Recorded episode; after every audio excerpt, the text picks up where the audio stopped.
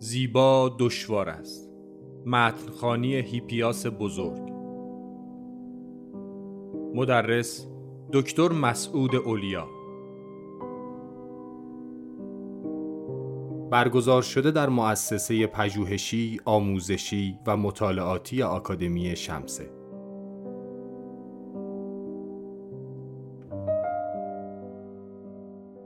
می‌دونم که بعضی از دوستانی که در این جلسه حضور دارن در جلسه اول مدخانی که اختصاص به رساله سمپوزیوم یا مهمانی افلاتون داشت هم حضور داشتن. خب این جلسه رو به نحوی باید در امتداد و در ادامه جلسه پیشین دید. یا به تعبیر دقیقتر جلسات پیشین. کارگاه یک روزه مدخانی رساله مهمانی. هم از این جهت که به حال ما این بار هم سراغ یکی دیگه از رساله های افلاتون رفتیم و طبعا هر اثری از یه نویسنده می‌تونه پرتوی بر آثار دیگه او هم بیاندازه و فهم بهتر هر کدوم از رساله های افلاتون هم طبعا در فهم رساله های دیگرش هم موثر خواهد بود. اما از جهت دیگه ای هم این جلسه در ادامه اون جلسه است و اون اینکه هم رساله سمپوزیوم و هم رساله هیپیاس بزرگ که امروز با اون سر و کار داریم هر دو به بحث مهم زیبایی مربوط میشن. حالا البته رساله سمپوزیوم دایره مزامینش گسترده تره ولی رساله هیپیاس بزرگ اساسا به تم یا مضمون زیبایی اختصاص داره. در رساله سمپوزیوم ما زیبایی رو عمدتا از منظر نسبتی که با اروس داره بررسی کردیم و دیدیم که افلاتون در اون رساله خوندنی چگونه اروس رو که ترجمهش همونطور که قبلا بارها گفتیم بسیار دشواره با زیبایی پیوند میده. حالا در چارچوب اون زبان استعاری و اساتیری که مطرح میشه لب ماجرا اینه که در واقع اروس اروسی هست به جانب زیبایی و اروس میلیه که ما به دارا شدن زیبایی و به یک اعتبار دیگه خیر داریم و دیدیم که در چارچوب خطابه های مختلفی که در رساله سمپوزیوم از زبان افراد مختلف بیان میشه این نسبت نسبت بین میل و زیبایی نسبت بین اروس و زیبایی یا عشق و زیبایی به یک تعبیر دیگه به چه صورتیه؟ خب من نمی‌خوام بحث اون جلسه رو اون در واقع درس گفتار رو تکرار کنم ولی توصیم به دوستان اینه که اگر می‌خوان درک جامعه تری از مباحثی که امروز مطرح میشه پیدا کنند خوبه که رساله سمپوزیوم رو هم بخونن یا اگر علاقمند بودن به مباحثی که در کارگاه مدخانی سمپوزیوم مطرح شد به سراغ این مباحث برن و یک دور اون مباحث رو هم گوش بدن. بحث ما امروز ناظر به ایده زیباییه. اگه یادتون باشه افلاتون در همون رساله سمپوزیوم یه جمله خیلی مهمی رو روی کاغذ میاره و اون اینکه زندگی ما اگه چیزی باشه که به خاطرش زندگی ما ارزش زیستن داشته باشه اون چیز زیباییه. یعنی شاید ستایشی عظیمتر از زیبایی نتونیم سراغ بگیریم به اندازه ستایشی که افلاتون در این رساله نثار زیبایی می‌کنه. پس به نظر می‌رسه ما با یه مبحثی مواجهیم که سبای اهمیتی که در تاریخ زیبایی شناسی داره برای خود افلاتون هم بسیار بسیار مهم. ولی همینجا باید اشاره کرد که این تجلیل و ستایشی که افلاتون نثار زیبایی می‌کنه لزوما مربوط به زیبایی هنری نیست. لزوما ناظر به زیبایی هنری نیست. بلکه افلاتون زیبایی رو امری فراتر از هنر می‌بینه. نه اینکه زیبایی در هنر نتونه متجلی بشه. هنر یکی از محمل های تحقق زیبایی. همچنان که خواهیم دید زیبایی در سطوح مختلف هستی در مراتب مختلف وجود به اشکال مختلف و به درجات مختلف ظهور پیدا می‌کنه و هنر در واقع در این میان البته جایی به خودش اختصاص میده ولی نه لزوما برترین جایگاه یا یگانه جایگاه رو.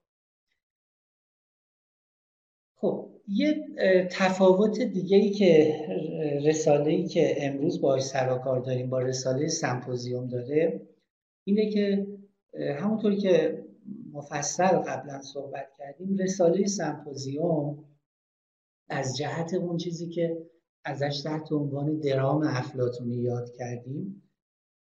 جایگاه خیلی مهمتر و بارزتری نسبت به رساله هیپیاس بزرگ داره.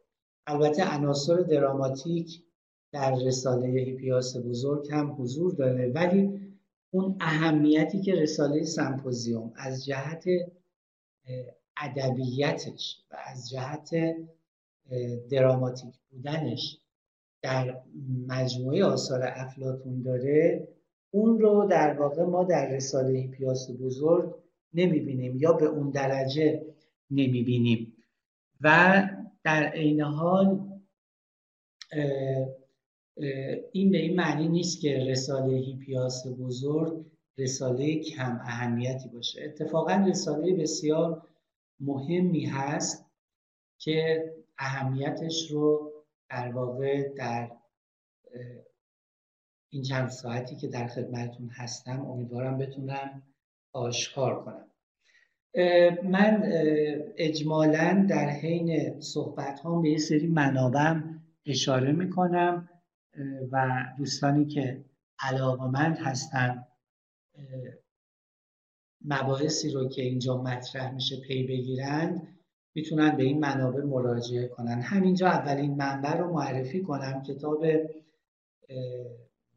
درام ایده ها یا تئاتر ایده ها که خوشبختانه به فارسی هم ترجمه شده نوشته پشنر که شاید یکی از معدود آثار برجسته ای باشه که درباره رتوریک افلاتون درباره هنرمندی افلاتون هنرورزی افلاتون و درباره اثر آثار افلاتون به مسابه آثار ادبی و دراماتیک نوشته شده که خوندنش رو من به همه دوستان توصیه می‌کنم. بسیار کتاب مهم و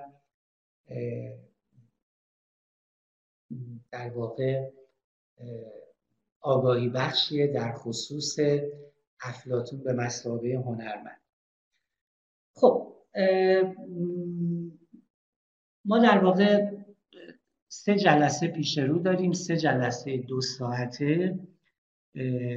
من در هر جلسه ای حدود یک ساعت و بیست دقیقه یک ساعت و نیم صحبت می‌کنم و متن رو می‌خونم و باقی در واقع هر جلسه اون نیم ساعت 45 دقیقه به گفتگو و پرسش و پاسخ اختصاص پیدا می‌کنه. خود این در واقع سه جلسه پیش رو رو هم ترتیبش رو اگه بخوام بگم در ابتدا قبل از اینکه مستقیما به سراغ خانش متن بریم من در واقع این تکست رو به دو اعتبار در کانتکستش قرار میدم.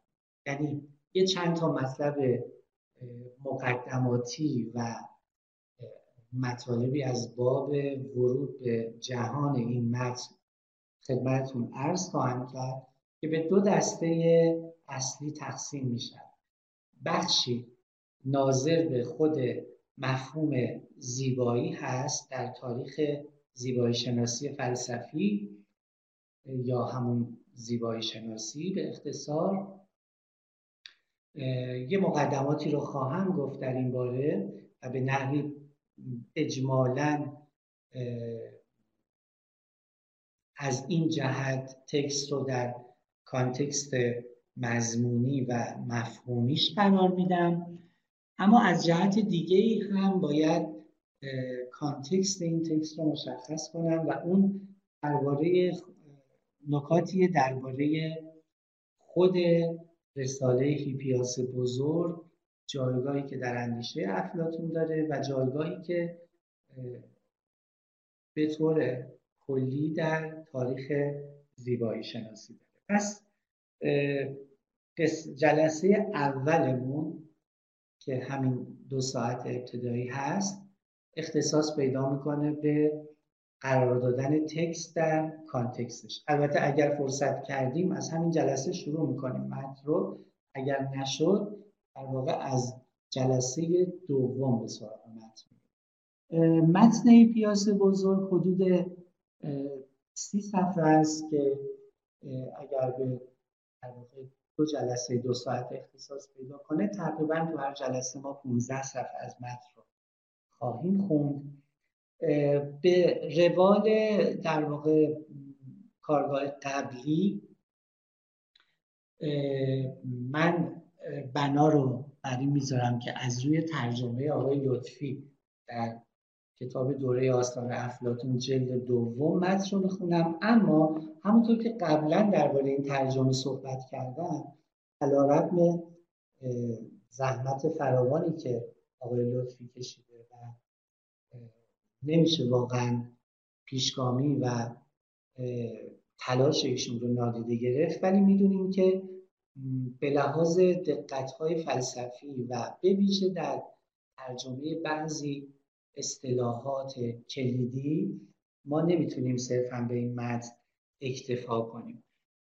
من در واقع کل متن آقای فروغی رو با شاید بشه گفت مهمترین و جا ترین ترجمه انگلیسی رساله هیپیاس بزرگ یعنی ترجمه ای که پل وودراف به دست داده. اسمش اینجا می دوستانی که علاقمند هستن متن انگلیسی رو بخونن حتما مراجعه کنن به این ترجمه که همراه با توضیحات و ارجاعات و در واقع شرح خوبی هم هست.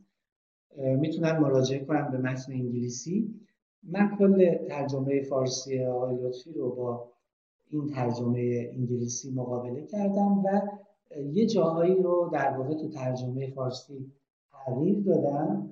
حالا لزوما همه جا بهتون نخواهم گفت در خوندنم بعضی از اون تغییرات رو اعمال می‌کنم ولی بعضی جاها هم اشاره خواهم کرد که این اصطلاح مثلا چی بوده و شکل یونانیش به چه صورته یا ترجمه دقیقترش چگونه خواهد بنابراین چون فرصت کوتاه من اگر بخوام همزمان از متن انگلیسی بخونم و ترجمه کنم زمان زیادی نیاز داره و طبعا ما نمی‌تونیم ظرف چند ساعت این کار رو کنیم. من ترجیح دادم که بر اساس این ترجمه فارسی که خیلی خوشخانه فارسی خوبی داره و غیر از اون مواردی که خواهم گفت یا اشاره کردم قبلا در مورد رساله سمپوزیوم فارغ از اون خوندنش نه فقط ایرادی نداره بلکه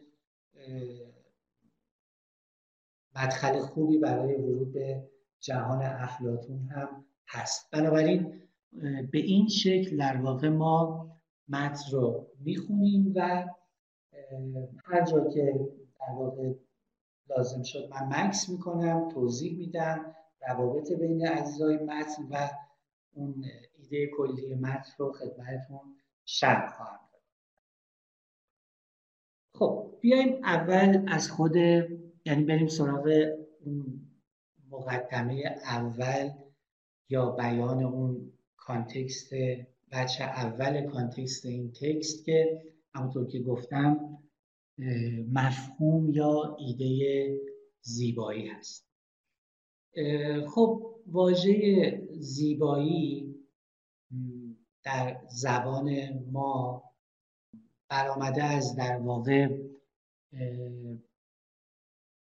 فعل زیبیدن و کلمات مشتق از گونه زیب هست زیبنده فعل همونطور که گفتم زیبیدن و همینطور واژه زیبا که صفت فاعلیه که در واقع از این فعل ساخته شده. ما شاید به نسبت بین واژه زیبا و زیب و زیبیدن و زیبنده و اینا خیلی توجه نکرده باشیم. ولی ریشه در واقع این کلمه رو همونجا باید جستجو کرد. فارغ از در واقع واژه زیبا نزد ما اگه به سراغ مفهوم زیبایی بریم ببینیم که اگر نگیم مهمترین مفهوم در فلسفه هنر و به شکل عامتر در زیبایی شناسی هست یکی از دوست مفهوم بنیادی زیبایی شناسی رو تشکیل میده. به تعبیری یکی از دو mafhum بنیادی یعنی خود مفهوم هنر یک سو و مفهوم زیبایی هم در سوی دیگه. اما همینجا باید به یه نکته خیلی خیلی مهم توجه کنیم. درسته که ما وصف زیبایی رو شاید بیش از هر وصف دیگه در پرداختنمون به هم آثار هنری و هم تجربه های استتیکیمون به کار می‌بریم.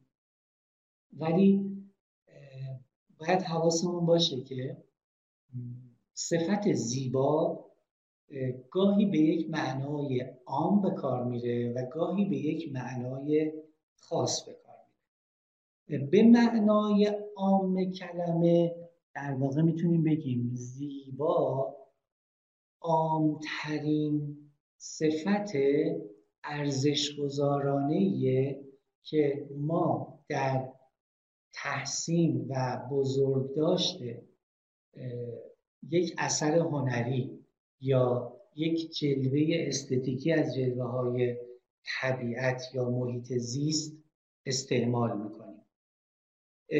در واقع اگر به گفتار و دیسکورس استتیکی خودمون توجه کنیم معمولا وقتی می‌خوایم از یک اثر هنری تمجید کنیم وقتی می‌خوایم داوری مثبت ارزشیمون رو نسبت به اون اثر ابراز کنیم اولین واژه‌ای که و پربسامدترین واژه‌ای که به کار می‌بریم واژه زیباست. خب به این معنای عام کلمه در واقع چتر زیبایی بسیار بسیار گسترده است. اما و در واقع نمی‌تونه اون به اصطلاح نوانس ها اون تفاوت های ظریف و اون تمایزهای موجود در اون چیزی که در فلسفه هنر بهش میگن استتیک qualities یعنی کیفیات زیبایی شناختی یا زیبایی شناسانه نمی‌تونه واژه زیبا این تمایزها رو به ما نشون بده. اینجاست که در واقع باید به کاربرد دوم مفهوم زیبا و زیبایی توجه کنیم. و اون کاربرد کاربردیه که در واقع مفهوم زیبا یا زیبایی رو صرفا یکی از کیفیات زیبایی شناختی در نظر می‌گیره. به تعبیر دیگه در این کاربرد اخص کلمه زیبا نه یگان کیفیت زیبایی شناختی بلکه کیفیتی زیبایی شناختی در کنار سایر کیفیات زیبایی شناختی. کیفیات زیبایی شناختی مثل مثلا والا مثل مثلا پیکچرسک یا کیفیات زیبایی شناختی دیگه ای که ما می‌تونیم تمیز بدیم.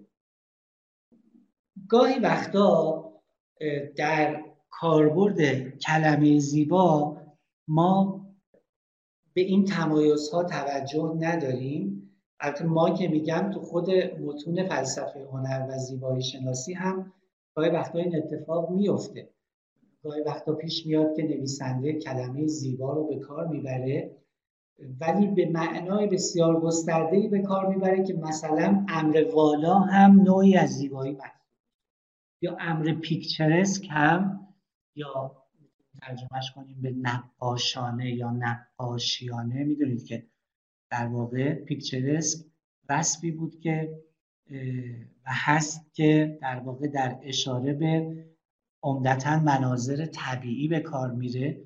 زمانی که ما یک منظره طبیعی رو از منظر در واقع نقاش یا نقاشی می‌بینیم نگریستن به جهان به چشم یه تابلو و یافتن اون عناصر استتیکی که ما از تابلو انتظار داریم در منظره طبیعی. به هر صورت گاهی وقتا مفهوم زیبایی به شکلی به کار میره که تفکیکی بین در واقع اینها توش مشاهده نمی کنیم یعنی یک منظره پیکچرست رو هم با ممکنه زیبا بخونیم.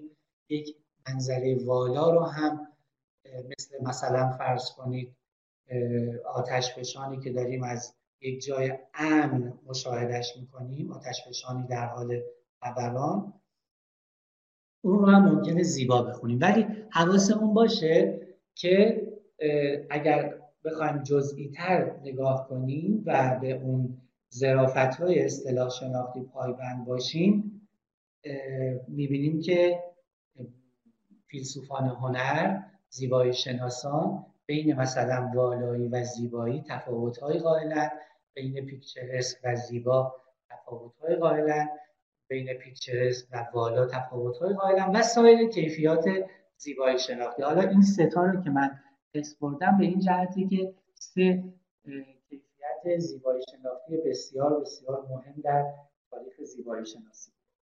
پس این تمایز رو در نظر داشته باشیم. یه مشکلی که ما داریم اینه که واژه استتیکس در زبان ما ترجمه شده یا می‌تونیم بگیم عامترین ترجمهش زیبایی شناسیه که خود این به مشکلات و بدفهمی های دامن می‌زنه. اگر اول بار ما کلمه زیبایی شناسی رو بشنویم باید تصور کنیم که خب موضوع این رشته به عنوان یکی از شاخه های فلسفه زیباییه یعنی از زیبایی شناسی ما به زیبایی می‌پردازیم. همچنان که مثلا در جامعه شناسی موضوع اون جامعه است.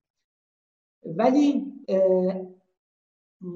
این معادل متاسفانه حق مطلب رو نمی‌تونه درباره دامنه گسترده رشته ای در فلسفه به نام aesthetics ادا کنه. چون aesthetics فقط ناظر به زیبایی نیست. بله یکی از موضوعات زیب... aesthetics زیباییه ولی حجم عظیمی از موضوعات دیگه هم هست که در زیبایی شناسی به اونها پرداخته میشه.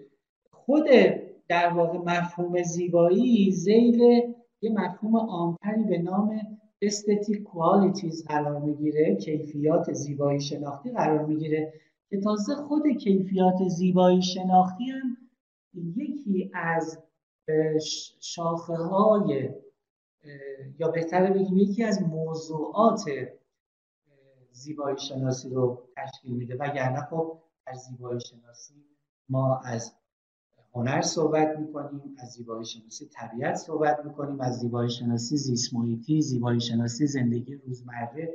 از تجربه زیبایی شناختی هنرمند و مخاطب صحبت می‌کنیم از خود اثر هنری صحبت می‌کنیم از هستی شناسی اثر هنری صحبت می‌کنیم از تجربه زیبایی شناختی به شکل عامتر صحبت می‌کنیم از ارزش گذاری ارزش داوری در هنر صحبت می‌کنیم از داوری زیبایی شناختی صحبت می‌کنیم و بحث های مفصل دیگه که خب در واقع اگر بخوایم جغرافیای زیبایی شناسی رو توضیح بدیم باید به تک تک اونا اشاره کنیم. این غلط اندازی ترجمه مفهوم استتیک به زیبایی شناسی رو هم در نظر داشته باشید دوستان. البته ما یک اصطلاحی در تاریخ زیبایی شناسی داریم اصطلاح کالیستیکس که در واقع از واژه کالون میاد که امروز خیلی باهاش سر و کار داریم. به این معنای در واقع تخصصی کلمه callistics یعنی زیبایی شناسی نه با معنای گسترده aesthetics بلکه به معنای واقعا شناخت زیبایی. یعنی بحث های مربوط به خود زیبایی. زیبایی شناسی به معنای اخست کلمه خب نکته دیگه که باید بهش توجه داشته باشیم اینه که خیلی وقتا معادل گذاری مثل وقتی که مثلا فرض کنید من در برابر بیوتیفول انگلیسی واژه زیبا رو قرار میدم یا در برابر مثلا بو در زبان فرانسه یا بل در زبان فرانسه معادل زیبا رو در فارسی قرار میدم خیلی وقتا این تک معادل هایی که ما انتخاب می‌کنیم گریز و گزیری هم از انتخابشون نداریم البته. اینها ممکنه ما رو دچار بدفهمی کنن. راهزن فهم درست ما از چیزی بشن که باید ازش تحت عنوان تاریخیت این مفاهیم یاد کرد ببینید چه در زبان خودمون مثلا واژه زیبا واژه هنر یا هر واژه واژه تخصصی دیگه و چه در زبانهای دیگه تک تک این واژه ها حیث تاریخی دارن و دستخوش قبض و بست تاریخی دستخوش لف و نشر تاریخی هن. و در واقع اگر مثلا ما بخوایم مفهومی مثل بیوتیفول رو خوب بفهمیم نمی‌تونیم فقط به یک تعریف قاموسی یا فرهنگ ای از اون اکتفا کنیم.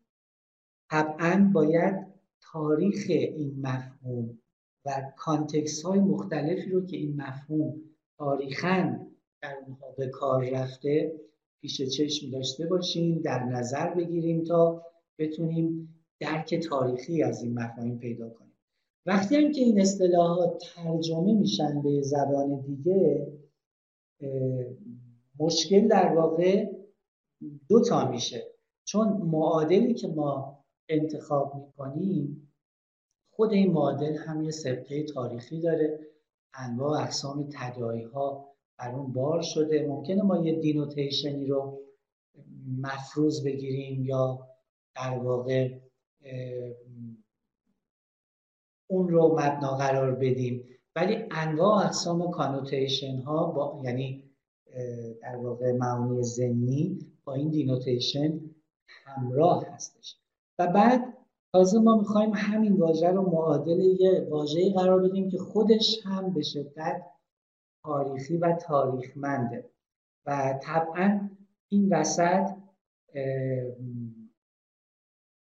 باز بخش زیادی از معانی کلمه در زبان هستی ممکن از دست بره و از اون طرف معانی بر اون کلمه بار بشه به اعتبار معادلی که در زبان مقصد انتخاب کردیم که لزوما در اون زبان مطرح نبوده خب مفهوم زیبایی هم از این قاعده مستثنا نیست. خواهیم دید که مفهوم کالون یا زیبا که امروز باهاش سر و کار داریم یکی از دشواریهاش هم در همینه که به راحتی ما نمی‌تونیم براش معادلی پیدا کنیم که حق مطلب رو. آنچنان که یونانی ها از این مفهوم در میافتند ادا کنه. گرچه که می‌تونیم با توضیح و شرح کمابیش نزدیک بشیم به مراد یونانی ها از این مفهوم. که حالا من به خود واژه کالون که رسیدم بعد بیشتر توضیح میدم اما وقتی از زیبایی صحبت می‌کنیم از مفهومی صحبت می‌کنیم که دامنه بسیار وسیعی رو در بر می‌گیره. و به تاریخ زیبایی شناسی که مراجعه کنیم می‌بینیم که امر زیبا یا زیبایی به شکل‌های مختلف و با صفت‌های مختلف به کار رفته و با عنایت به هر کدوم از این صفات جنبه های خاصتری هم پیدا کرده. خب دامنه زیبایی البته دامنه گسترده از جمله محمل های ظهور زیبایی هنره.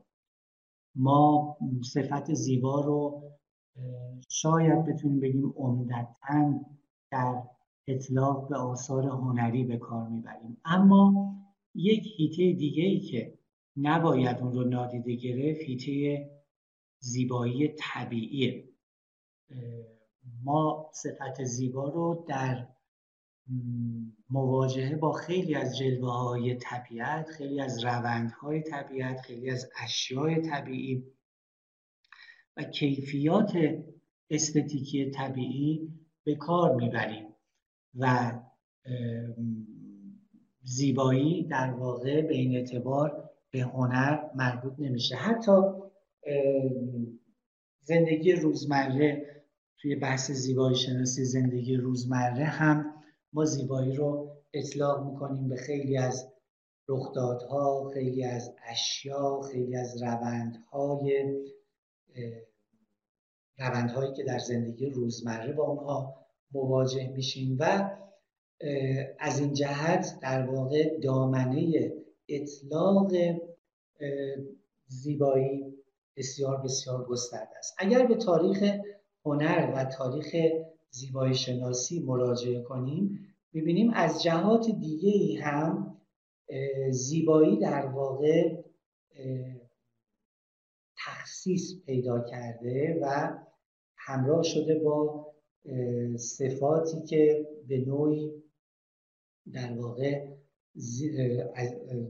این مفهوم عام رو صورت خاصتری بهش بخشیدن.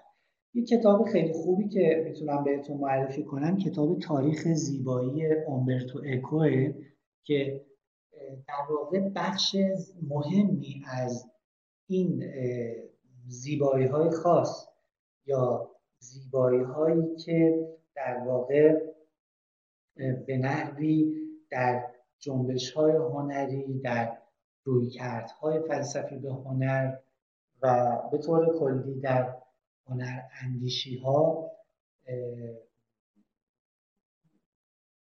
زیبایی در واقع این تخصیص ها رو پیدا کرده این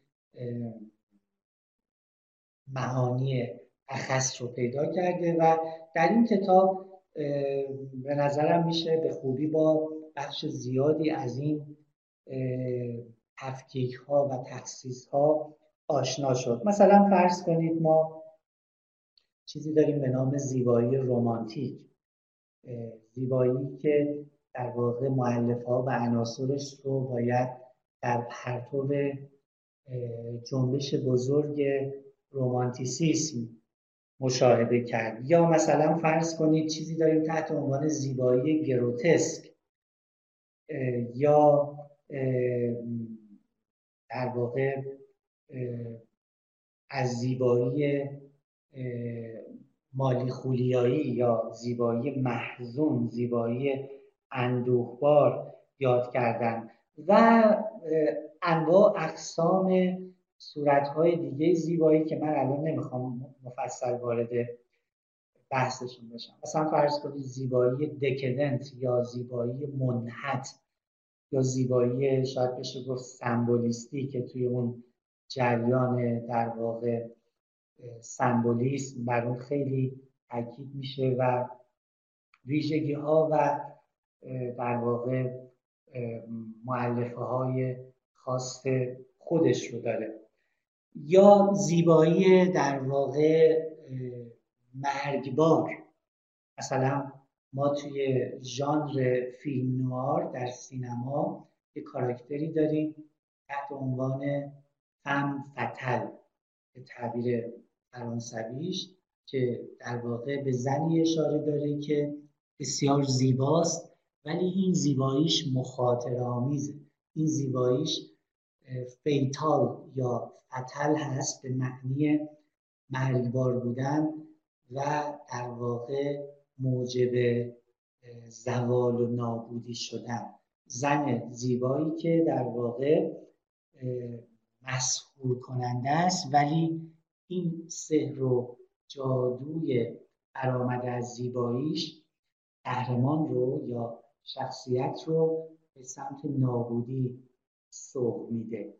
نسبت زیبایی با نابودی که شاید در نگاه اول هم قریب جلوه کنه. در واقع این کاراکتر یک جور فتانه شاید تعبیر مناسبی براش باشه.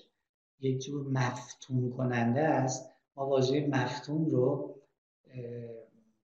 در واقع تقریبا می‌تونیم به این معنی به کار ببریم چون هم دلالت بر سهرنگیزی و جاذبه و اینترستینگ بودن داره و هم بر فتن انگیزی و در واقع مجموع مفاهیمی که ناظر به نوعی زوال و نابودی و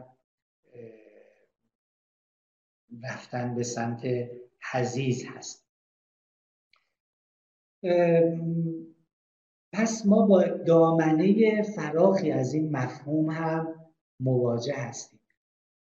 اگر یه مقدار بیایم جلوتر نسبت زیبایی و هنر رو بخوایم درنگی روش کنیم باید بگیم که پیش از در واقع دوران مدرن و به ویژه قرن بیستم حالا من مدرن رو اینجا به معنای خیلی عامتری به کار می‌برم معمولا توی دوران باستان قرون وسطا و تا حد زیادی هم دوره رنسانس.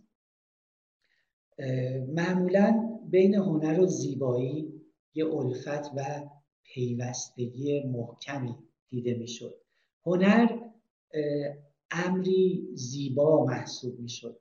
و خیلی از در واقع تصور افراد دور بود که یه اثری اثر هنری بزرگی باشه ولی زیبا نباشه این پیوند محکم بین هنر و زیبایی البته در دوران مدرن چالش گرفته شد.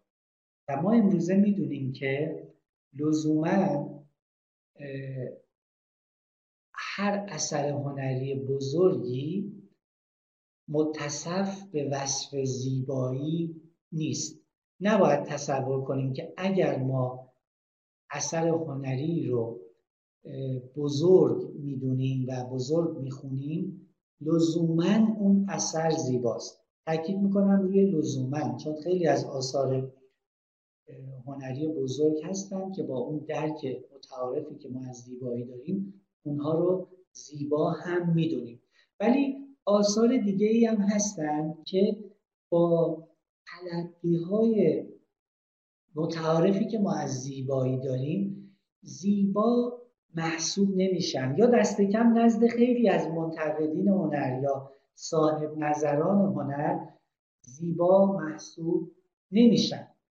بلکه واجد کیفیات زیبایی شناختی دیگری هستند که لزوما اون کیفیات زیبایی شناختی کیفیات لزوما کیفیات زیبایی شناختی زیبایی خلاصه نمیشن. مثال های زیادی میشه از هنرهای مختلف آورد ولی من ارجایتون میدم مثلا به نقاشی های فرانسیس بیکن که شاید اونطور که خیلی ها گفتن در این آثار با چیزی به نام زیبایی مواجه نباشیم. یا در واقع اون معلفه های تاریخی که برای زیبایی برمیشمریم در این آثار ظهور پیدا نکرده باشند ولی این مانع از این نمیشه که ما این آثار رو آثار بزرگی بدونیم. این مانع از این نمیشه که در واقع اونها رو از دایره آثار ارزشمند هنری خارج کنیم. این جدایی که بین زیبایی و هنر علل اصول حادث میشه در دوران مدرن و به ویژه در جنبش فراگیر مدرنیسم هنری این نکته خیلی مهمیه که باید بهش توجه داشت و در پرتو این جدایی در واقع باید درباره اهمیت و ضرورت زیبایی برای اثر هنری بازاندیشی کرد. شاید ما در نگاه اول این رابطه هنر و زیبایی رو یه نسبت هنر و زیبایی رو یه نسبت ضروری در نظر بگیریم. ولی دست کم این بحثی که کسایی مثل مثلا دانتو مثل بارنت نیومن و دیگران مطرح کردن درباره انفصال هنر مدرن از زیبایی بازم میگم نه اینکه هیچ اثر مدرنی زیبا نیست بلکه ضرورتش رو زیر سوال بردن. این در واقع ما رو به بازندیشی در مورد مفهوم زیبایی فرا می‌خونه اما نکته دیگه ای که باید در نظر گرفت در بحث زیبایی بحث هستی شناسی زیبایی اونتولوژی زیبایی خب پرسش از چیستی زیبایی پرسش از این که اگر ما چیزی رو زیبا می‌خونیم اون شیء زیبا چه معلفه هایی داره به لحاظ وجودی؟ چه ویژگی هایی داره؟ چه چیزهایی در اون شی هست که ما به اعتبار اون چیزها اون شی رو زیبا می‌خونیم حالا شی که میگم به معنی عام می‌تونه یه رخداد باشه. آن امر رو آن چیز رو زیبا می‌خونیم. زیبایی در واقع اگر قائل به این باشیم که وجودی داره از آن خودش و در بعضی چیزها هست در بعضی چیزها نیست. اون معلفه های وجود شناسانش چیاست؟ چه عناصریه؟ مثلا فرض کنید اگر ما آنچنان که در قرون وسطا بین زیبایی و درخشش یا اون مفهومی که بهش می‌گفتن کلاریتاس پیوند برقرار می‌کردن درخشش یا تلالو و یک دست کم یکی از معلفه های امر زیبا رو درخشندگی می‌دونستن. خب اینجا در واقع از یک امر وجودی هم داره صحبت میشه. از چیزی به نام نور از چیزی به نام درخشش. رخدادی به نام درخشش داره سخن به میون میاد. هستی شناسی زیبایی ناظر به اینه که ما ویژگی های وجودی موجودی به نام زیبا رو و خود زیبایی رو در واقع بتونیم تمیز بدیم. و در عین حال ما در این بحث زیبایی مبحث زیبایی بحث تعریف زیبایی رو هم داریم. زیبایی چه دلالتی داره؟ می‌تونیم بگیم بحث دلالت شناسی زیبایی معنا شناسی زیبایی. وقتی از زیبایی سخن میگیم از چی سخن میگیم؟ زیبایی رو چگونه می‌شود تعریف کرد؟ و وقتی از تعریف صحبت می‌کنیم اگر تعریف رو به معنای پروپیمانش در نظر بگیریم یعنی داریم از این سخن میگیم که شرایط لازم و کافی برای اینکه چیزی رو زیبا بنامیم چیه هم شرایط لازم و هم شرایطی که مجموعا کفایت کنن برای اینکه چیزی رو زیبا بنامیم حالا اینکه زیبایی تعریف پذیر هست یا تعریف پذیر نیست اینکه اگر تعریف پذیر هست تعریفش چیه؟ این خودش بحث مفصلیه تعریف های مختلفی در تاریخ زیبایی شناسی پیشنهاد شده که حالا اتفاقا در این رساله پیاس بزرگ ما با بعضی از اونها مواجه خواهیم شد. ولی خود امکان تعریف زیبایی هم بحث مهمیه. بعضی قائل به اینن که هر چقدر ما تلاش کنیم که زیبایی رو تعریف کنیم یک چیزی در زیبایی هست. یک امر گریزپایی در زیبایی شناسی است که تن به تعریف نمیده. تعریف های ما ممکنه پرتوی بیاندازند بر زیبا ولی هیچ موقع نمی‌تونن توی زیبایی رو در بیارن. به تعبیری که هم لایبنیتس به کار برده هم ارزم به حضورتون مونتن متفکر فرانسوی به کار برده و هم دیگرانی هم بعدها به کار بردن مثل ژان ژاک روسو یه تعبیر در واقع فرانسویه که اینو من براتون می‌نویسم ولی چون تعبیر مهمی در تاریخ زیبایی شناسی خوبه اینو به یاد بسپرید در واقع یک چیزی از جنس جونسکوا جونسکوا یعنی نمی‌دانم چه تحت لفظی. یک نمی‌دانم چه در زیبایی هست که اون لزوما به چنگ تعریف در نمیاد. این تعبیر تعبیریه که از زبان فرانسه به متون زیبایی شناسی راه پیدا کرده. برای اشاره به اون آنی که در امر زیبا هست و لزوما در واقع نمی‌تونیم اون رو تعریف کنیم.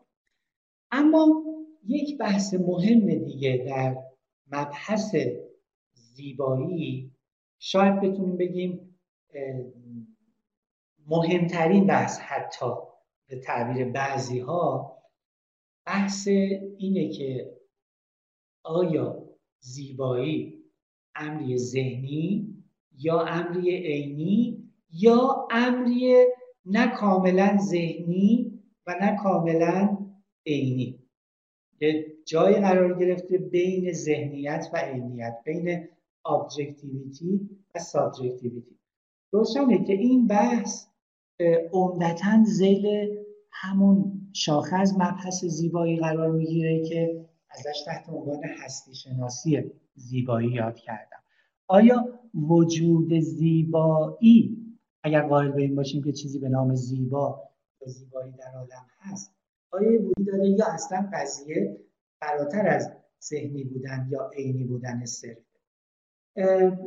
تعبیر خیلی ساده مطلب اینه که آیا زیبایی در نگاه نگرنده است یا در خود اون چیزیه که ما بهش مینگریم؟ آیا زیبایی در نگرنده است یا در نگریسته؟ آیا در ذهن یا در عین؟ خب ببینید دو قطب در واقع اساسی ما این وسط داریم. اگر یه طیفی از نظریه ها رو در نظر بگیریم یک سر طیف نظریه هایی هستند که معتقدند زیبایی امر کاملا سوبژکتیوه. یعنی یه امر کاملا ذهنیه. ما چیزی به نام زیبایی تو عالم خارج نداریم. زیبایی در واقع حاصل ذهن ماست. زیبایی حاصل تلقی ماست.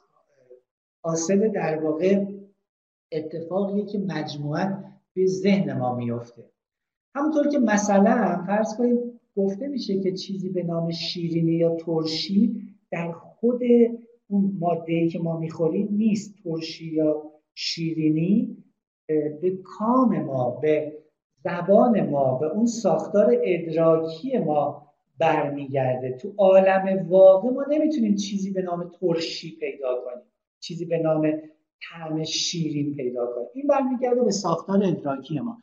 اگر زبان ما ساختار دیگری میداشت اصلا ما شاید تصوری از شیرینی یا ترشی نمی داشتیم و به این معنی اصلا ترشی شیرینی وجود نمی داشت خب این سر که زیبایی رو به شدت سوبژکتیو می‌کنه و میگه زیبایی در نگاه تو نه در آنچه که بدم مینگری.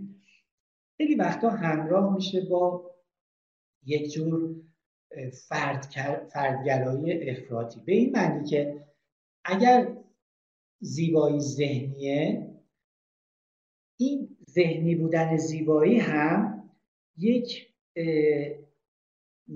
جنبه کاملا فردی داره. به این معنی که هر یک از ما زیب چیزی رو ممکنه زیبا بیابیم ممکنه زیبا نیابیم. یه چیزی ممکنه برای من زیبا باشه به این معنای سوبژکتیو که گفتم برای شما زیبا نباشه. و هیچ منات و ملاک و معیار فراتر از سوژه فردی ما نداریم که بر اساس اونها بتونیم به یک اشتراکی علی‌الاصول برسیم در اون چیزهایی که زیبا میابیم این یک جور سوژه محوری رادیکاله. ولی ما یک نه شکل دیگه از سوژه محوری هم داریم و اون شکل رو می‌تونیم بهش بگیم intersubjectivity یعنی اگر اون رو می‌گفتیم subjectivity این رو باید بگیم inter subjectivity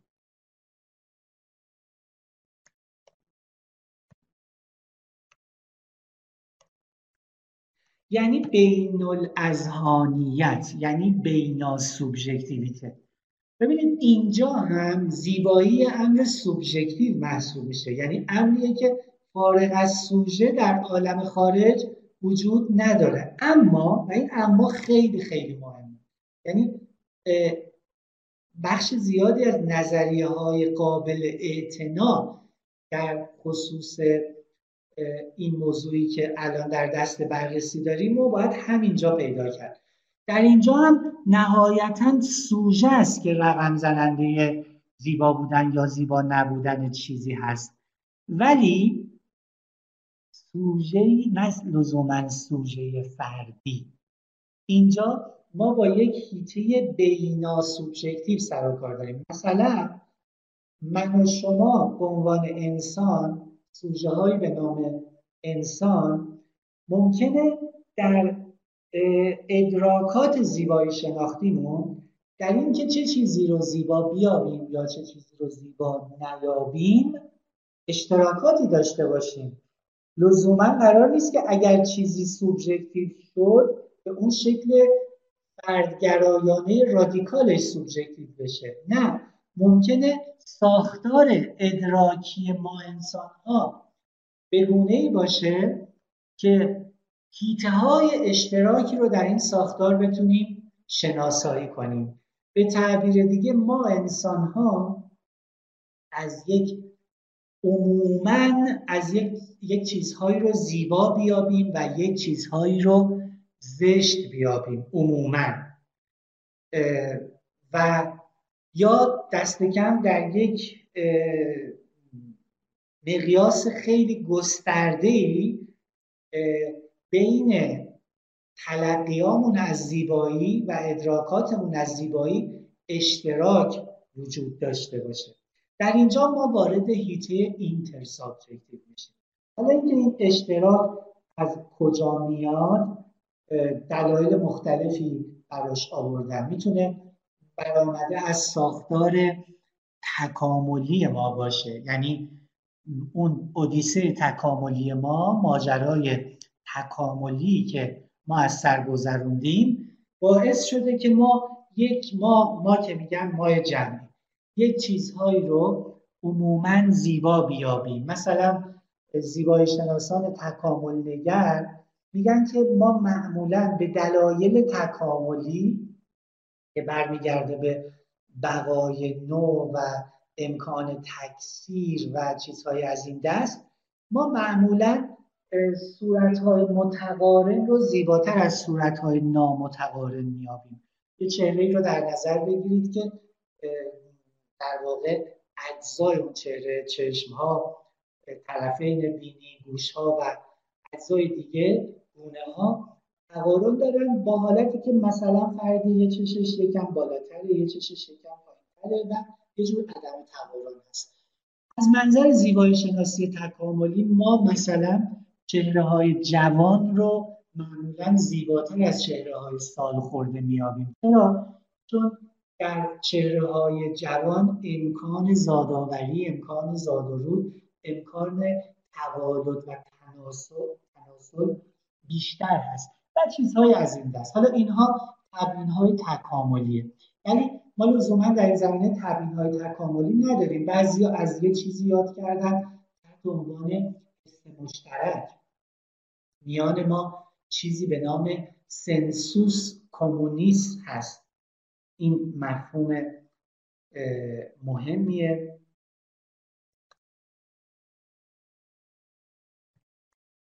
یک جور حس مشترک هست که به اون اعتبار در واقع ما یه اشتراکی تو داوریامون هست. کانت به ما می‌گفت که فرق داوری درباره امر زیبا داوری درباره امر صرفا مطبوع یا agreeable در واقع در اینه که داوری درباره امر مطبوع یعنی امری که صرفا یک لذت تو هم با علاقه در ما ایجاد می‌کنه تو هم با اینترست در داوری درباره امر مطبوع ما نمی‌تونیم دنبال وجه اشتراک بگردیم. جنبه سوبژکتیوش خیلی خیلی پررنگه. و نمی‌تونیم دیگران را لزوما قانع کنیم یا طلب کنیم از دیگران که مثل ما تصور کنن مثلا اگر من از طعم این غذا خوشم میاد نمی‌تونم با استدلال به شما شما رو هم قانع کنم که حتما از طعم این غذا خوشتون بیاد. ولی داوری درباره زیبا تفاوتش در اینه که کانت میگه وقتی من میگم چیزی زیباست در واقع انتظار دارم توقع دارم که دیگران هم وقتی با اون چیز مواجه میشن اون رو زیبا بیابند. و این انتظار و این توقع بخش مهمیش برآمده از در واقع همین مفهوم حس مشترک هست که حالا الان من نمی‌تونم وارد جزئیاتش بشم چون از بحث اصلیمون خیلی دور نرفتیم فقط خواستم اشاره کنم که در کنار اون روی کرده سوبژکتیویستی رادیکال ما یک روی کرده هم داریم که اتفاقا این, این روی کرد خیلی خیلی خود اعتناست چرا؟ به خاطر اینکه اگر ما به لحاظ فنومنولوژیک به لحاظ پدیدارشناسانه به تجربهمون از زیبایی توجه کنیم می‌بینیم که ما واقعا تصورمون در عمل این نیست که زیبایی دیگر رو پرونده و ادراک زیبایی و تجربه زیبایی هر کدوم از ما ارتباطی با تجربه دیگری نداره چرا؟ به این جهت که من هیچ موقع به تعبیر همون کانت خودم رو زحمت نمیدم تا شما رو قانع کنم استدلال بیارم که باید از طعم مثلا گیلاس خوشتون بیاد. اما در خصوص امر زیبا و سایر کیفیات زیبایی شناختی ما معمولا دست به argument می‌زنیم. ما کلی نوشته داریم کلی متن داریم. برای اینکه دیگران رو مثلا به زیبایی این اثر آگاه کنیم. من نقد می‌نویسم یا تفسیری برای این اثر می‌نویسم برای اینکه نشون بدم چرا این اثر زیباست.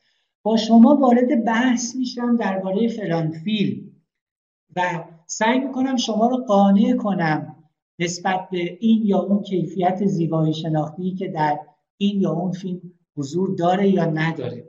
اگر ما به روال و در واقع پراکسیس هنری خودمون به تجربه هنری خودمون برگردیم می‌بینیم ظاهرا برخوردی که ما با امر زیبا می‌کنیم همون برخوردی نیست که با امر مطبوع می‌کنیم. و گویی که یک میدانی برای بحث میدانی برای آرگومنت میدانی برای تبادل نظر میدانی برای در واقع قانع کردن و اقناع وجود داره. البته این معنیش این نیست که آرگومنت یا اقناعگری که ما در حوزه هنر به کار میبندیم از همون جنسیه که مثلا وقتی دوتا ریاضیدان وارد بحث با هم میشن هست. نه. لزوما اینطور نیست که ما با منطق و با استدلال ریاضی استدلال شبه ریاضی یا شبه منطقی یا با اون نگاه حد اکثری به استدلال در واقع در حیطه هنر سر و کار داشته باشیم. ولی به هر صورت در هنر بحث هست در هنر مناقشه هست در هنر تفسیر هست. خیلی وقتا ما با خوندن یه نقدی از یک فیلم وقتی دوباره اون فیلم رو می‌بینیم یه چیزهایی رو در فیلم زیبا میابیم که قبلا شاید اونها رو زیبا نمیافتیم پس در واقع در برابر اون قطب ذهنیت یا سوبژکتیویته رادیکال این intersubjectivity که خودش محمل در واقع این مراودات و بده‌بستان های ما هست این حیطه مشترک این حیطه در واقع مراوده رو باید جدی گرفت. اما اون سر قطب اون سر قطب قطب عینیته که اتفاقا در دوران پیشامدرن غلبه داشته این رویکرد. روی کرد عینیت نگر قائل به اینه که زیبایی نه در نگاه نگرنده بلکه در خود اوبژه است. یعنی زیبایی یه امر عینیه. فارغ از این که من اونو ادراک کنم یا نکنم. ممکنه یک چیزی زیبا باشه من در تمام طول زندگی من نتونم زیباییش رو ادراک کنم. ولی اون همچنان زیباست. زیبایی قائم به سوژه نیست. چه سوژه فردی یعنی چه اون هیته سابجکتیویته محض و چه اینتر سابجکتیویته یعنی چه سوژه جمعی یعنی سوژه به نام نوع بشر مثلا. در نگرش عینیت گرایانه نسبت به زیبایی ما زیبایی رو امری مستقل از سوژه می‌بینیم و می‌دیدند در واقع. اتفاقا در دوران باستان و در همین یونان باستان این نگرش نگرش غالب بوده. ولی البته با استثناهایی از جمله استثناها اتفاقا سوفیست ها بودن که امروز ما با یکی از همین سوفیست ها مواجه هستیم. یعنی هیپیاس که البته هیپیاس اینجا به عنوان یک کاراکتر دراماتیک مطرحه ولی ما یه هیپیاس تاریخی هم داریم یکی از سوفیست های مشهور که البته نیم نگاهی از طریق این متن به هیپیاس تاریخی هم میاندازیم. خب پس دو سر طیف ذهنیت گرایی عینیت گرایی ولی این وسط هم نظریه های زیادی مطرح شده. که زیبایی رو نه کاملا نزد سوژه و نه کاملا نزد ابژه بلکه در میانه این دوتا می‌بینن. یعنی انگار که زیبایی حاصل دیالوگ سوژه با ابژه است. یعنی نه کاملا بیرون از سوژه قابل تصوره و نه کاملا وابسته به سوژه است بلکه برآمده از مواجهه سوژه با اوبژه است. به تعبیر دیگه محمل وجودی زیبایی نه ذهن نه عالم خارجه بلکه زیبایی در نقطه تلاقی اینها رخ میده. زیبایی به مسابقه یه رخدادی که اگر سوژه نباشه امکانش در عین هست. ولی هنوز تحقق پیدا نکرده. و اگر ابژه هم نباشه یعنی عین بیرونی ابژه اینجا منظورم اگر مثلا آسمان پرستاره‌ای که بالای سر ما هست نباشه سوژه به خودی خود نمی‌تونه اون رو جعل کنه. حتما باید در مواجهه با این رخ بده. در این وسطه که عمده نظریه های قابل تحمل مطرح شدند. من فقط خواستم یه دورنمایی به دست بدم که در واقع چگونه نظریه مختلف رو در این طیف می‌تونیم قرار بدیم. اما یه بحث خیلی خیلی مهم دیگه در مبحث زیبایی بحث تجربه ما از زیبایی. یعنی بحث ادراک زیبایی بحث appreciation یا ارج شناسی زیبایی. هم درک زیبایی و هم تحسین زیبایی appreciation جامع این دو مفهومه که شاید بشه ارج شناسی رو معادلش قرار داد. هم توش درک و شناختن هست هم قدر شناسی و درک ارزش اون چیز هست و به طبعش ستودن اون چیز. بحث تجربه زیبایی بسیار بسیار بحث مهمیه. اتفاقا تو این رساله هم باش مواجه میشیم.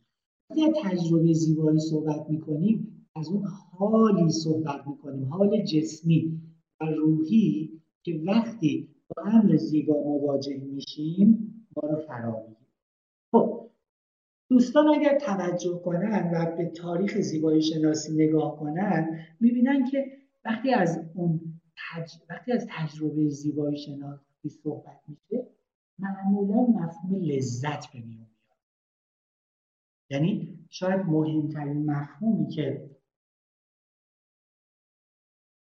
طرح میشه در این وسط مفهوم لذته.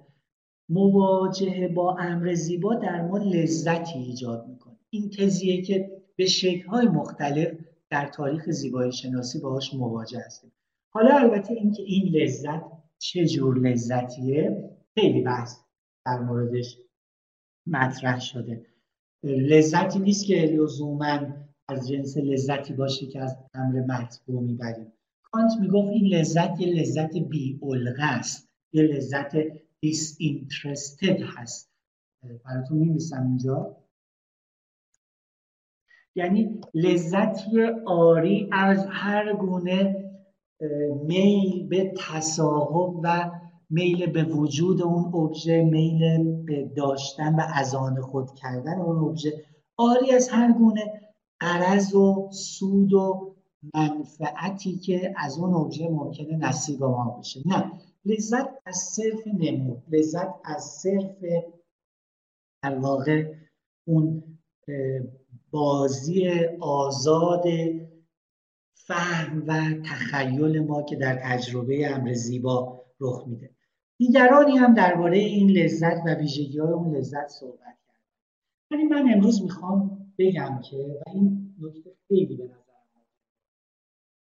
ما خیلی وقتا انقدر بر تجربه لذت در انقدر بر لذت در تجربه زیبایی شناختی تاکید می‌کنیم که یادمون میره که امر زیبا فقط در ما لذت بر نمی انگیزه امر زیبا می‌تونه منشأ خیلی احوال دیگه هم در ما بشه.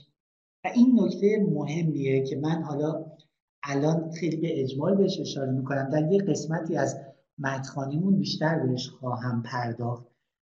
عواطف و احوال دیگری هم در مواجهه با امر زیبا می‌تونه در ما برانگیخته بشه که اتفاقا به لحاظ اگزیستانسیال به لحاظ وجودی بسیار بسیار مهمه.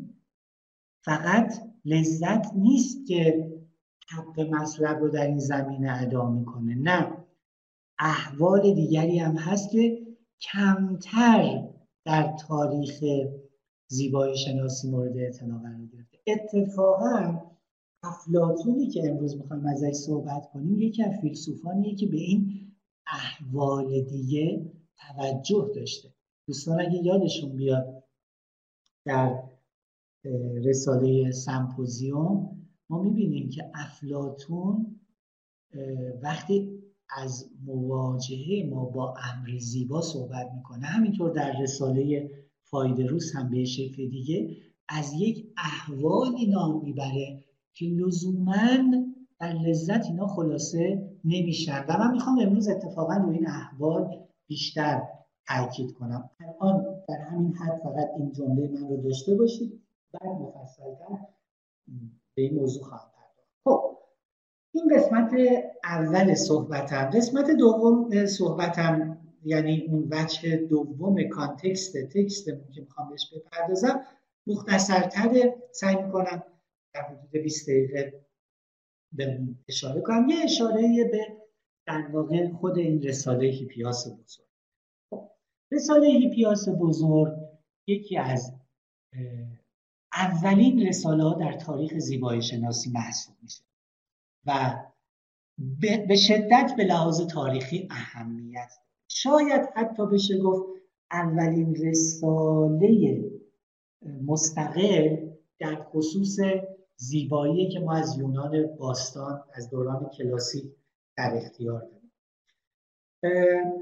این رساله البته در مورد اصالتش درباره انتصابش به افلاتون بحثایی در گرفته. ولی نظر قالب نظر قالب یونان متخصصین افلاتون افلاتون شناسان و فیلولوگ ها یعنی زبانشناسان تاریخی و یونان شناسان بر اینه که نظر قالب اینه که ما ادله محکمی نداریم برای اینکه اصالت این رساله رو زیر سوال ببریم. بنابراین این رساله معمولا جزو رساله های اصیل افلاتون محسوب میشه. در دوره آثار افلاتون هم معمولا جزو آثار افلاتون قید میشه. این رساله اختصاص داره به در خصوص دوره بندی این رساله در آثار افلاتون هم دو نظر مطرح شده. می‌دونید که در این طبقه بندی عام آثار افلاتون رو به چهار دوره معمولا تقسیم می‌کنن. دوره سقراطی دوره گذار یا ترانزیشن دوره پختگی و دوره سالخوردگی. دوره سقراطی رساله هایی از افلاتون رو در بر می‌گیره که سایه سنگین سقراط در اون رساله ها به چشم می‌خوره. هنوز در این دوره افلاتون اندیشه های خودش رو آنچنان که بعدها می‌شناسیم از کار در نیاورده. رگه های از روی کرده افلاتونی هست ولی سایه سقراط همونطور که گفتم سنگینی می‌کنه و بیشتر گویی ما با ایده ها و اندیشه های سقراطی مواجه هستیم تا مشخصا افلاتونی دوره گذار یا دوره انتقال دوره که در واقع افلاتون آروم آروم داره ایده های خودش رو از کار میاره و از سقراط تاریخی داره فاصله می‌گیره.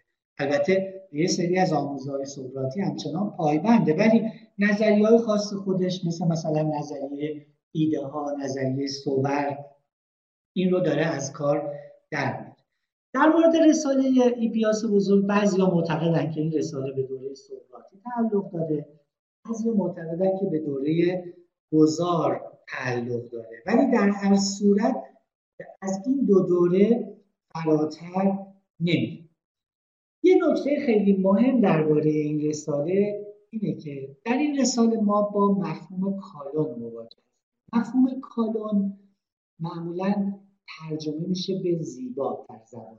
ولی همونطور که خواهیم دید و مفصلتر خواهم گفت ترجمه این مفهوم بسیار بسیار دشواره و این دشواری بخشش برمیگرده به اینکه ما نمی‌تونیم مفهوم کالون رو یه مفهوم استتیکی محض بدونیم. به تعبیر دیگه یونانی ها وقتی مفهوم کالون رو به کار می بردند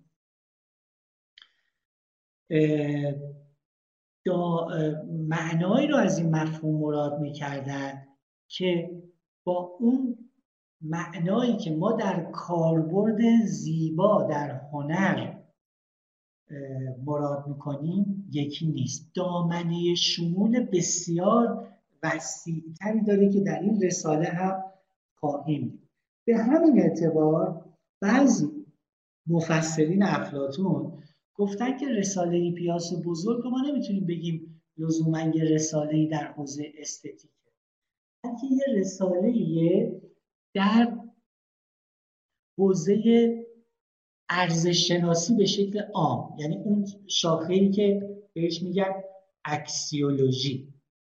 شاخه ای از فلسفه که بهش میگن اکسیولوژی. اکسیولوژی یعنی ارزش شناسی. یعنی نظریه ارزش. Theory of value. نظریه ارزش. انواع ارزش ها درجات ارزش ها چیستی ارزش و بحث های از این دست.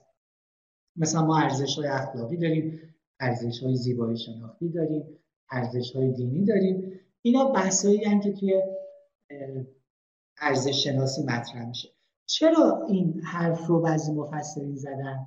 به این جهت که واژه کالون همونطور که خواهیم دید عامترین واژه‌ایه که در تحسین پدیده ها در ستایش یا در ستودن پدیده ها یا به تعبیر انگلیسی در کامندیشن پدیده ها به کار میده یعنی یونانی ها وقتی چیزی رو کالون مینامیدند معنیش این بود که اون چیز تحسین اونها رو برانگیخته.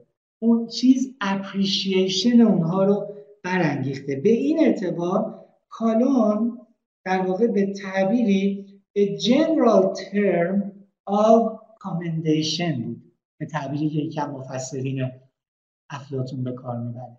یعنی واژه عام برای ستودن برای ستایش. و البته من با دیدن یه اثر هنری هم ممکن بود بگم این اثر کالونه. به این اعتبار که اون اثر تحسین منو برانگیخته بوده. ستایش من رو برانگیخته بوده. ارج شناسی و قدر شناسی من رو برانگیخته بوده. خب این نکته که ما بهش برمیگردیم دوباره. من درباره مفهوم کالون بیشتر توضیح خواهم داد. فقط فعلا در همین حد در نظر بگیرید که ما با یه رساله مواجهیم که به یک اعتبار یه رساله مهم در تاریخ زیبایی شناسیه. به یک اعتبار دیگه یه رساله مهم در تاریخ ارزش شناسیه که در واقع بحث درباره اینه که معنای عامترین صفتی که ما برای تحسین چیزی به کار می‌بریم چیه؟ انگار که می‌خوایم بدونیم که وقتی چیزی رو ارزشمند میابیم مرادمون چیه؟ یکی دیگه از ویژگی های این رساله ناتمامی در واقع یا به تعبیر دقیقتر بخوام بگم اوپن اندد بودن این رساله است. یعنی این رساله به فرجام نمی‌رسه. پرسشی مطرح میشه ولی پاسخ قطعی و نهایی به اون پرسش داده نمیشه. آخرین جمله این رساله اینه که what is fine یا beautiful که حالا درباره fine و beautiful صحبت خواهم کرد is hard. یعنی آنچه زیباست دشوار است. زیبا دشواره. کالون دشواره. و در واقع ما با یک وصفی در این رساله مواجهیم که بهش میگیم آپوریا. آپوریا یک کلمه در زبان یونانی که تحت لفظی یعنی اونجایی که دیگه راهی نیست یعنی بنبست یعنی در واقع یک جور مجازن به معنی معزل به معنی در واقع امری که راه رو بند میاره و دیگه انگار جلوتر نمی‌تونیم بریم. دوچار یه جور سردرگمی میشیم. دوچار یه جور بیمقصدی میشیم. این رساله رساله آپورتیکه آپورتیک به معنی یعنی صفتیه که از همین واژه آپوریا گرفته شده. یعنی منتهی به یه جور بنبست میشه. اما این بنبست به این معنی نیست که ما این رساله رو می‌خونیم پس هیچی دستمون رو نمی‌گیره. اصلا و ابدا.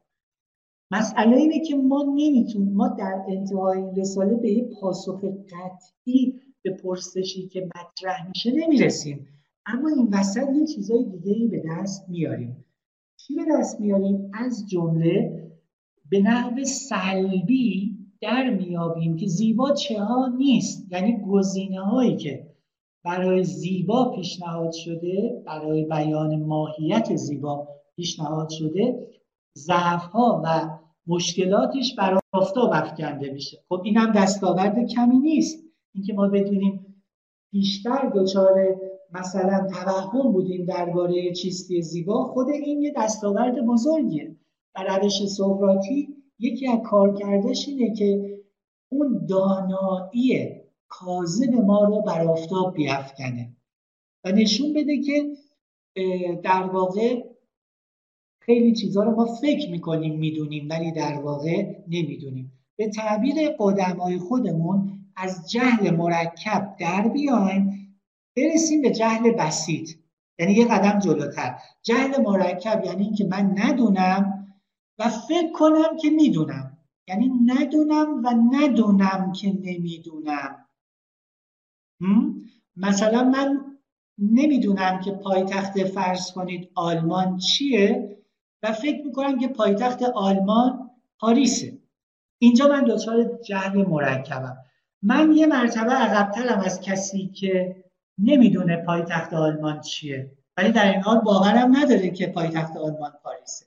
خب این خودش یه گامی رو به جلوه. ما از جهل مرکب به جهل بسیط می‌رسیم که زمینه رو فراهم می‌کنه برای دانایی.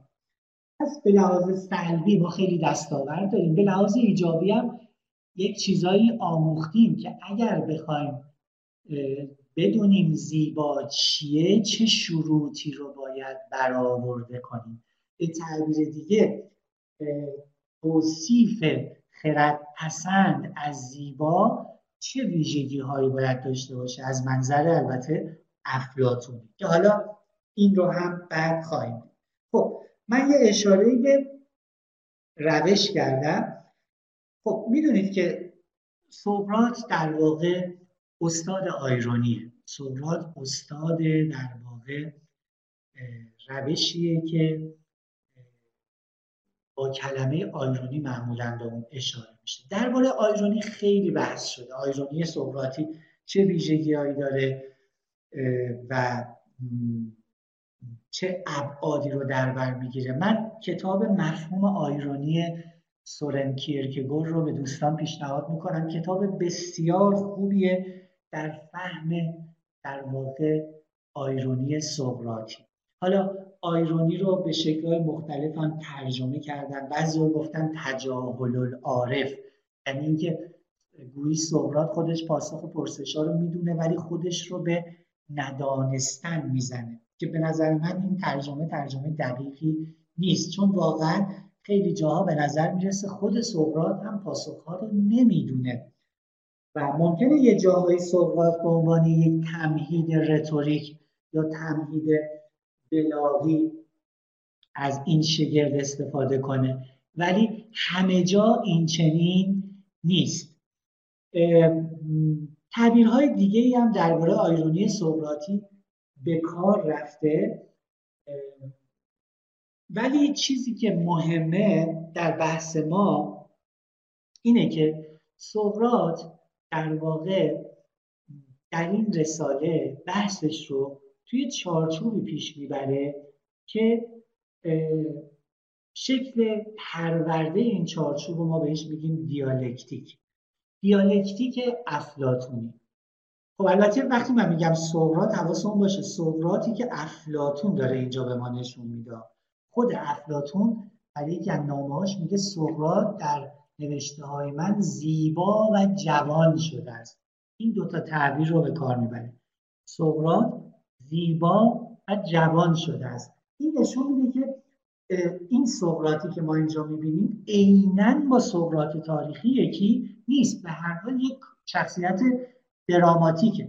البته پیوندهای محکمی با سقراط تاریخی داره ولی به هر صورت اینجا به عنوان افلاطون به عنوان یک دراماتیست یک کاراکتری رو خلق می‌کنه به نام سقراط.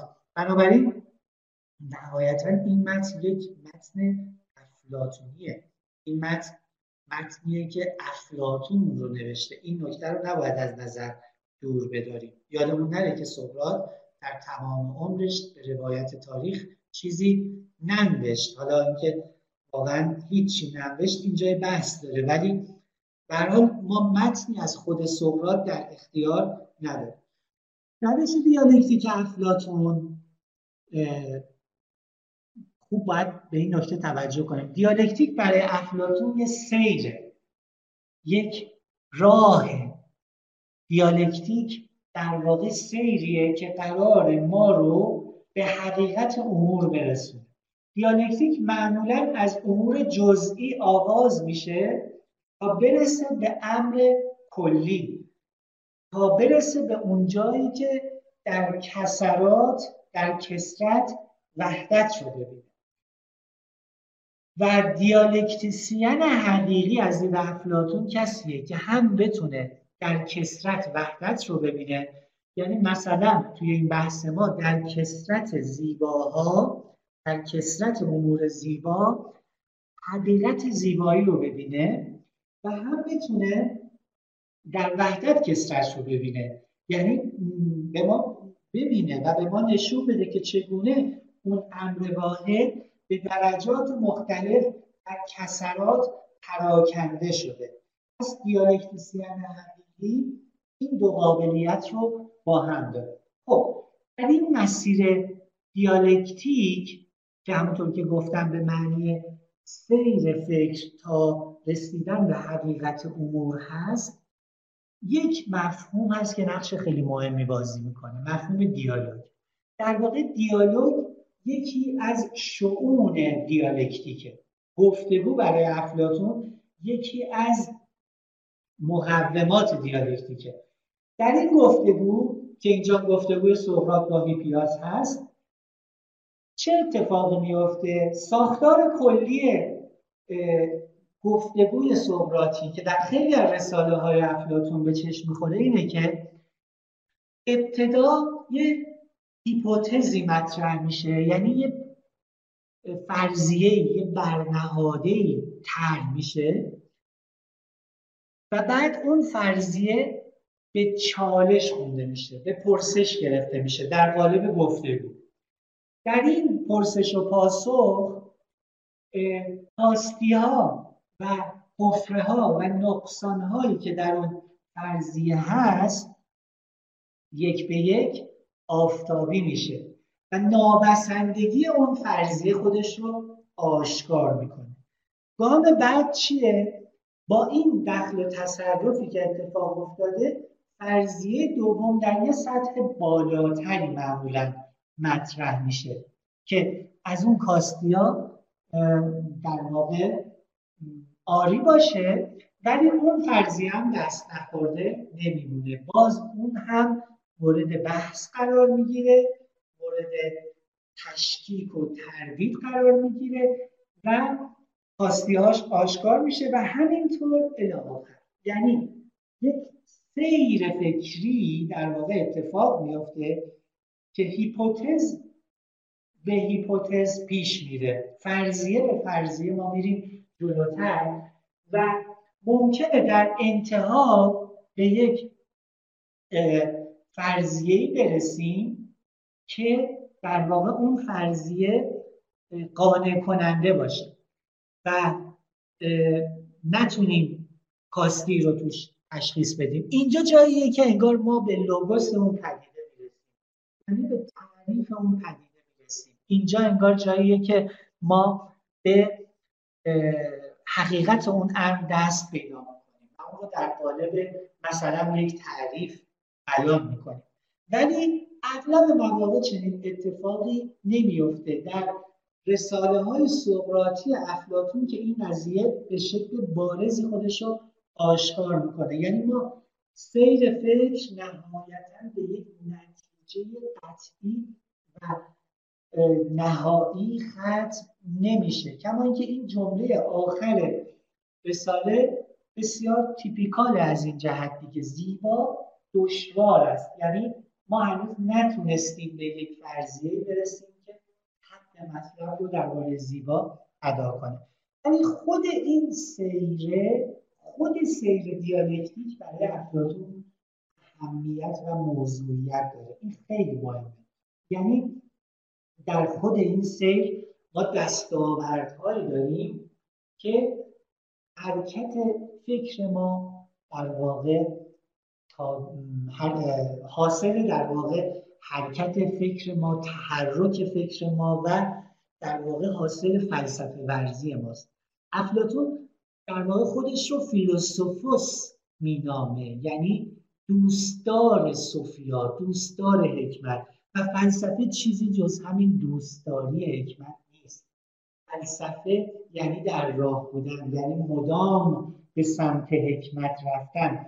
ولی فیلسوف افلاتونی لزوما و به طریق اولا فیلسوف سقراطی لزوما کسی نیست که حقیقت رو در اختیار داره. اما کسیه که خودش رو در سیر دیالکتیک قرار میده برای اینکه نزدیک بشه. برای اینکه در واقع جهل داشته خودش رو ببینه و دانش نداشته خودش رو آشکارا در واقع دریابه و به این اعتبار آروم به سمت دانایی قدم برداره یه نکته دیگه هم بگم خدمتتون و این قسمت صحبتم رو خاتمه بدم. یک کاراکتری در این یک کاراکتر دراماتیکی در این رساله مطرح میشه که سقراط از اون تحت عنوان همنشین خودش یاد یک ظاهرا مردیه که در این رساله خودش با ما صحبت نمی‌کنه ولی سقراط از زبان او با ما حرف می‌زنه و حرفای او رو بیان می‌کنه. در پشت صحنه در واقع گفتگوی سقراط و هیپیاس حضور پررنگی داره. این کاراکتر دراماتیک خیلی جالبه یه تمهید دراماتیکیه که افلاتون به کار میبنده. حالا دلایل کاربردش هم خواهیم دید.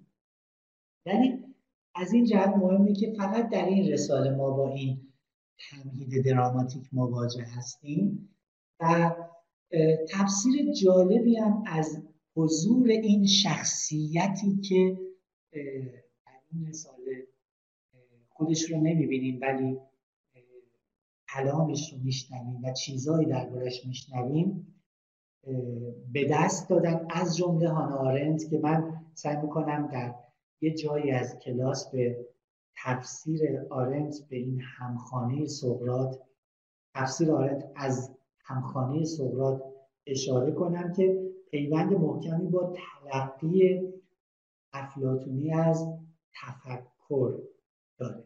اینم نکته که حالا به اشاره فقط گفتم و بعد مفصلتر در خود رساله با این کاراکتر مواجه بشیم خب من صحبتم رو اینجا خاتمه میدم. امیدوارم این نکات مقدماتی که گفتم زمینه رو فراهم کرده باشه برای اینکه این تکست رو بتونیم در کانتکستش قرار بدیم و